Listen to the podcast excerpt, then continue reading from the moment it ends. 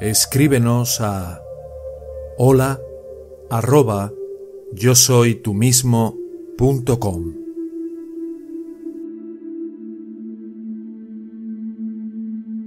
Punteros para la autoindagación.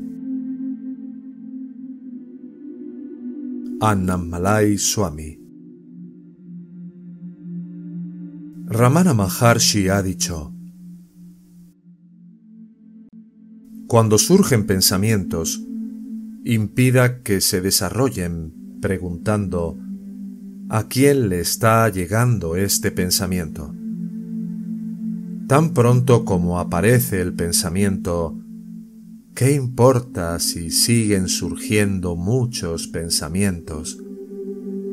Indague sobre su origen o averigüe quién tiene los pensamientos y tarde o temprano el flujo de pensamientos se detendrá.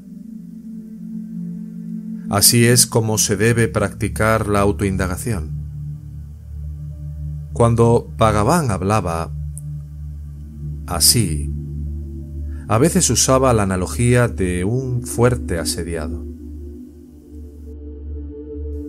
Si uno cierra sistemáticamente todas las entradas a tal fuerte, y luego elimina a los ocupantes uno por uno mientras intentan salir, tarde o temprano el fuerte estará vacío.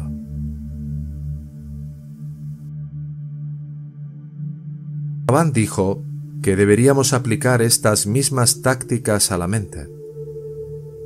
¿Cómo hacer esto?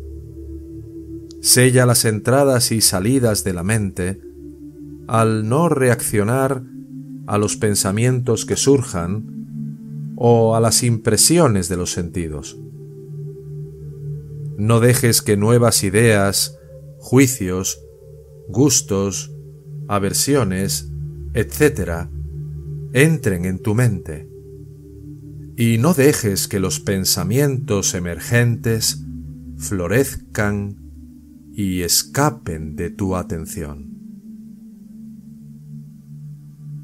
Cuando hayas sellado la mente de esta manera, desafíe cada pensamiento emergente a medida que aparezca preguntando, ¿de dónde vienes? ¿O quién es la persona que está teniendo este pensamiento?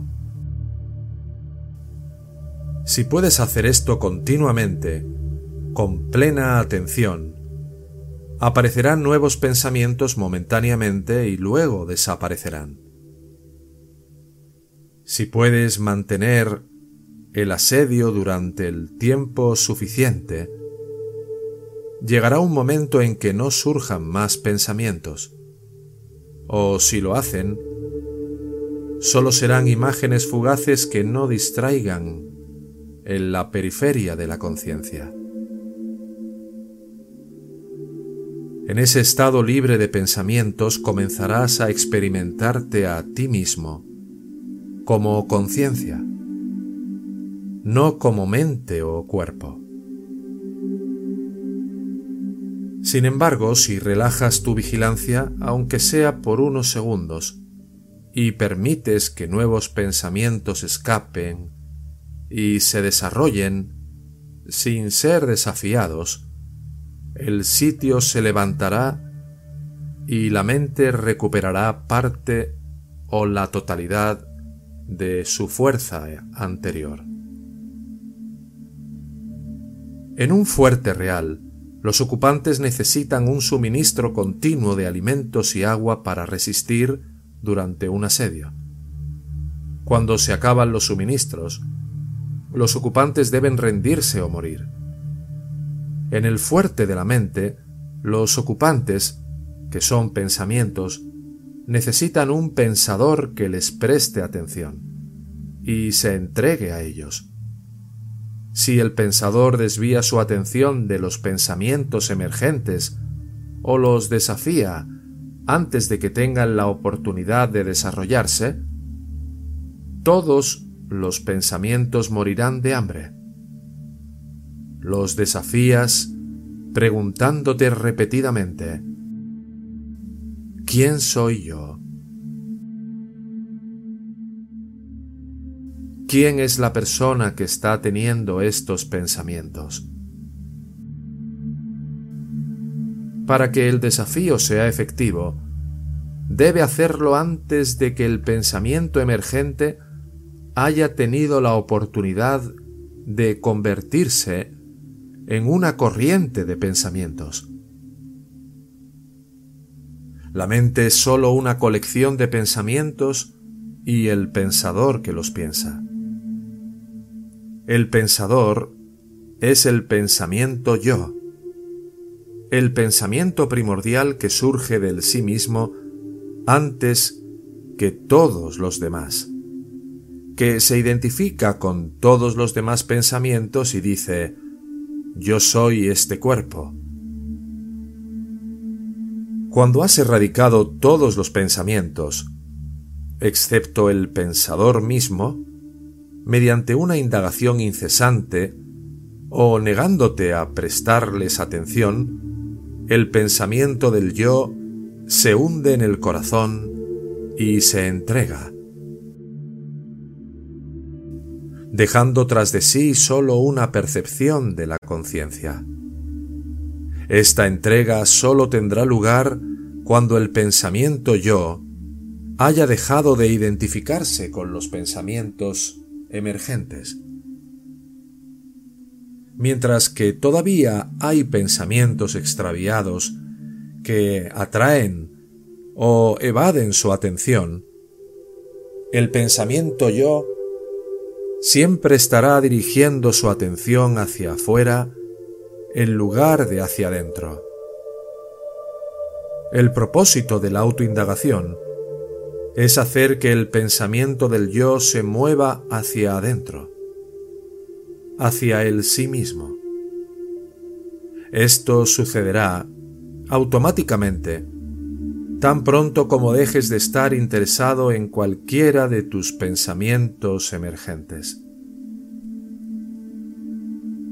Cuando el rechazo de las actividades mentales se vuelva continuo y automático, comenzarás a tener la experiencia del ser. La famosa instrucción de Bhagavan Summa Iru estar quieto, a menudo se malinterpreta. No significa que debas estar quieto físicamente.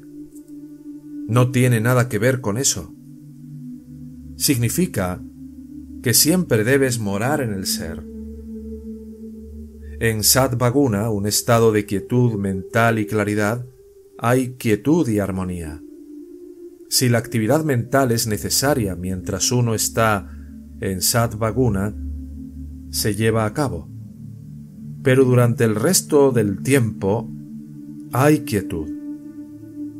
Si Satvaguna predomina, uno experimenta paz, dicha, claridad y ausencia de pensamientos errantes. Esa es la quietud que prescribía Bhagavan. La meditación debe ser continua. La corriente de la meditación debe estar presente en todas vuestras actividades. Con la práctica, la meditación y el trabajo pueden continuar simultáneamente. Cuando digo medita en el ser, te estoy pidiendo que seas el ser, no que pienses en ello. Sea consciente de lo que queda cuando los pensamientos se detienen. Sé consciente de la conciencia, que es el origen de todos sus pensamientos. Sea esa conciencia. Profundice en este sentimiento de yo. Sé consciente de ello con tanta fuerza e intensidad que ningún otro pensamiento tenga la energía para surgir y distraerte. Si mantienes este sentimiento de yo durante el tiempo suficiente y con la fuerza suficiente, el yo falso se desvanecerá dejando sólo la conciencia ininterrumpida del yo real e inmanente, la conciencia misma. El sí mismo está siempre alerta. Esa es su naturaleza. La atención continua solo vendrá con una larga práctica. Si estás realmente atento, cada pensamiento se disolverá en el momento en que aparezca. Pero para alcanzar este nivel de disociación, no debes tener ningún apego. Si tiene el más mínimo interés en algún pensamiento en particular, ¿qué ocurrirá? Evadirá su atención, se conectará con otros pensamientos y se apoderará de su mente durante unos segundos. Esto sucederá más fácilmente si está acostumbrado a reaccionar emocionalmente ante un pensamiento en particular. La autoindagación debe hacerse continuamente.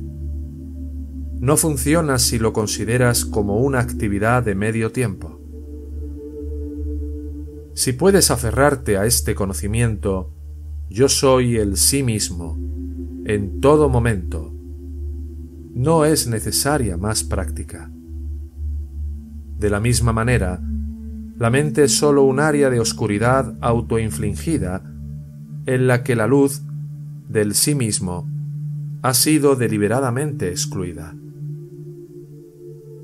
En cada momento sólo tienes una elección real. Ser consciente del ser o identificarte con el cuerpo y la mente. Tu necesidad última es establecerte en la paz inmutable del ser. Para esto, tienes que renunciar a todos los pensamientos. Tayumanubar, un santo tamil, a quien Bhagavan citaba con frecuencia, escribió en uno de sus poemas Mi gurú simplemente me dijo que soy conciencia. Habiendo escuchado esto, me aferré a la conciencia. Lo que me dijo fue sólo una oración, pero no puedo describir la dicha que obtuve al aferrarme a esa simple oración. A través de esa única frase, alcancé una paz y una felicidad que nunca se puede explicar con palabras.